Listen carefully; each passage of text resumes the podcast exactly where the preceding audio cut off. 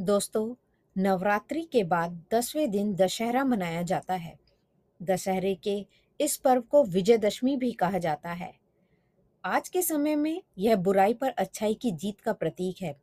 बुराई किसी भी रूप में हो सकती है, जैसे क्रोध, असत्य, ईर्ष्या, दुख, आलस्य आदि।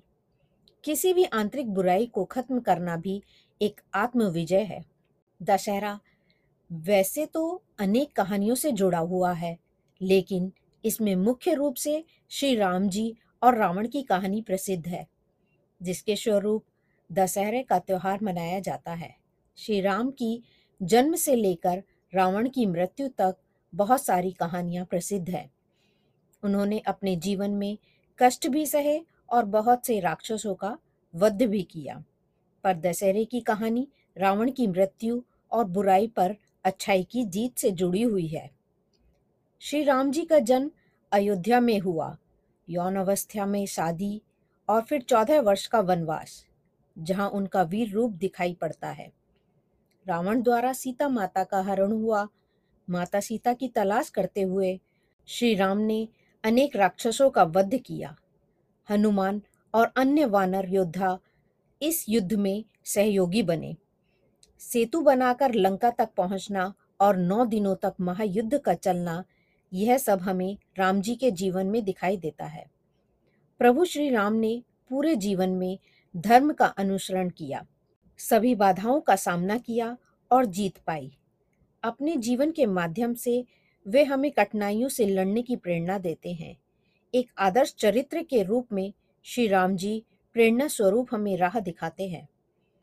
नौ दिनों तक चलने वाले इस युद्ध में रावण को हराना इतना आसान नहीं था, क्योंकि रावण जैसा पराक्रमी ज्ञानी शिव भक्त योद्धा को मारना नामुमकिन था। लेकिन रावण के एक पाप ने, यानी माता सीता के हरण ने, उसे मृत्यु दिलाई। रावण को हराने के लिए श्री राम जी को शक्ति स्वरूप माँ दुर्गा की आराधना करनी पड़ी थी, जिसके फलस्वरूप माँ दुर्गा ने श्री राम जी को शक्ति प्रदान की और उन्हें समस्त देवी देवताओं का साथ मिला। नौ दिनों तक चले युद्ध के दौरान श्री राम माँ दुर्गा की आराधना करते रहे और दसवें दिन उन्होंने रावण का वध कर विजय प्राप्त की। एक आदर्श पुत्र, राजा, पति और भाई के रूप में श्री राम जी को आदर्श पुरुष माना गया है।